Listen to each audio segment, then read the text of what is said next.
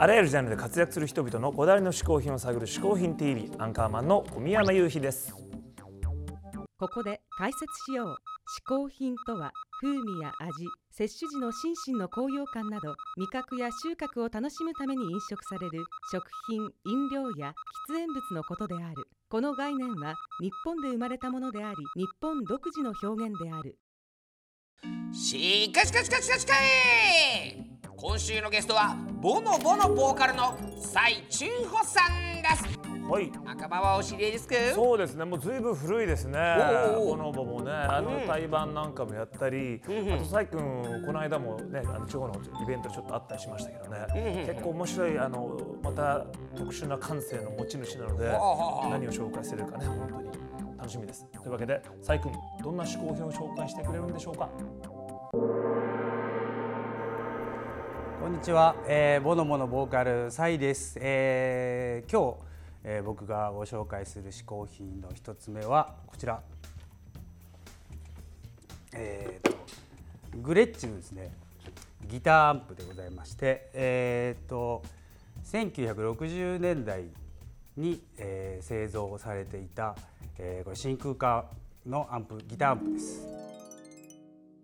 いやーずっとそのギターアンプ自分のやつは、えっと何台か持ってるんですけどもこういうここまで古いやつは、えっと初めてですね。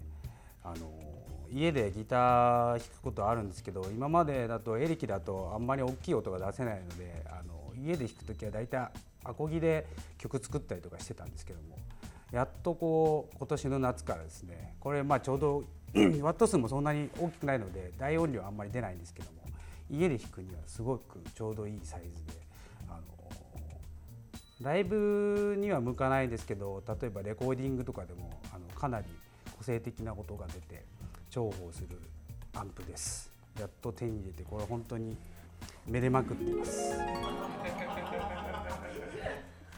初めてこのアンプに出会ったのはあのザックさんというあのレコーディングエンジニアの方がいらっしゃるんですけどそこのザックさんのスタジオであのうちのボノボのアルバムをレコーディングした時にこれを初めてあの触ってそこにあるんですけども。であの古いアンプなんですけどすごくあのいい音がしててあの欲しいなと思ったんですけど、まあ、何分その古いものなのでなかなかインターネットとかでもあの見つからなくてですね。それがレコーディングしたのは2009年とかなんで大体10年ぐらいずっと探してたんですけどたまたま、ね、思い出したようにまたネットで探してたですねあのとある中古ギター屋さん楽器屋さんのあのサイトに載っててですねそれで、まあ、結構遠いあのお店が遠い場所だったんですけどもあの車走らせてあの見に行ったら本物があってで試奏させてもらったらノイズも少ないしすごい状態のいいものだったのでその場であの即決して手に入れたやつです。ワンノブって言ってこのボリュームのこのノブがあの電源スイッチも兼ねててこれをこうどんどん上げていくと音量が上がるんですけどもある一定を超えるともう真空管なんで歪み始めるんですね。そこの、まあ、歪んでもまあいいなんていうんですかね。60年代の音っていうんですかね。あのうまく説明できないんですけど、まあ、ライクーダーのあのギターの音色とかああいう感じにちょっと近いかもしれないですね。あの枯れててすごくいい音がします。あのその音しか出ないっていう ところもあるんですけども。あのあんまりその汎用性高くないアンプではありますけども。まああのかなり個性的ですごくいいアンプだと思います。一生ものです。レコーディングで一回も使ったことないんでこれからもうすぐ新作作るんですけどそれ用にこれから試そうかなと思っています。ということで試行品の一つ目は、えーグレッチの真空管のギターアンプでした。蔡中穂さん一つ目の嗜好品はギターアンプでした。うーんやっぱアンプもね。ねえ。まあいろいろこだわりが、まあ、ギター以上にというかあるよね。アンプもアンプでありますけども、ん。まあ実はねこれロックの世界ではこうん。のアンプっていうのは、何もね音だけがこうすごいなんていうの重要ってわけでもないんですよ。うん？というのはね、うん。店アンプというね。店アンプ？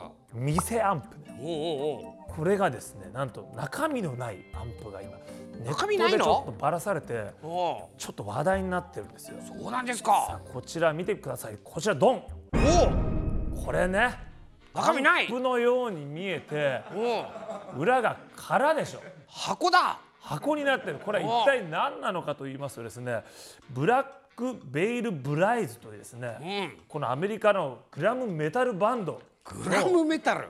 もうこのステージでうん。まあ何をけしからん後ろから撮ったやつがいるんですよ。そうだね。後ろから撮ったらまさかアンプが空っぽだったの、空っぽだったんだねグラムメタル。あえーこれねまた別のバンドなのかな。これこういうのこれ見てください。次やっぱこれもねらこれもだ。後ろから見るとまあん。空っていうかこれに至ってはそのあの奥行きもないし薄いよね。これこれ横から見たらバレるんじゃないかって結構気は危ないよこれ。まあこれね、まあ、一瞬じゃこう偽物じゃないかと思うかもしれないんですが、まあロックのショーだから、ん。まあ、昔からもう例えば10個20個。積んでねある。あるまあ別に最初からそれを見せるためのそういう演出であってうんうんうん。実際は1個だよってのはあるわけですよ。なるほど。だからまあ何もこのお客さん騙してるわけではないんですが、とはいえやっぱこうやって裏から見てちょっとちょっとね。ちょっと間抜けな感じがあるでしょ。僕だね裏から見ちゃうと。でまあこれをですね、えー逆手に取ったわけではないんですがあのもう大御所バンドとなるとこのくらいすごいのよ、こちらこれニール・ヤングのライブですニール・ヤング。よく見るとね、マイクも前でかいわけ。でかいねマイクも。でマイクとかを入れるあのこのねあのまあ穴っていうかつなぐとことか後ろにあってすごいよく凝ってるんですよ。まああーいいねここまでやると。あえてまあ演出でどでかいアンプ。面白いですね。普通はこれほん本当の風にするんだったら小さいアンプ何個も積み重ねるんだけど、どでかいアンプにしてしまった。こういうちょっとニール・ヤングらしいねうん遊びもありますけどだからちょっとこういうアンプでね、まあ音も重要ですけどなんか遊んでみる？いや大事ですよ。ちっちゃみたいなのね置いてみるとかね。例えばね。えーみたいなのを置いて。あそこから出てんの？ね。実際は大きいの後ろにあるんだけど、置いてみるとかちょっとこれからちょっとアンプ店アンプで遊んでみるっていうのも。やってみましょうえーよバンドの皆さんいかがでしょうか？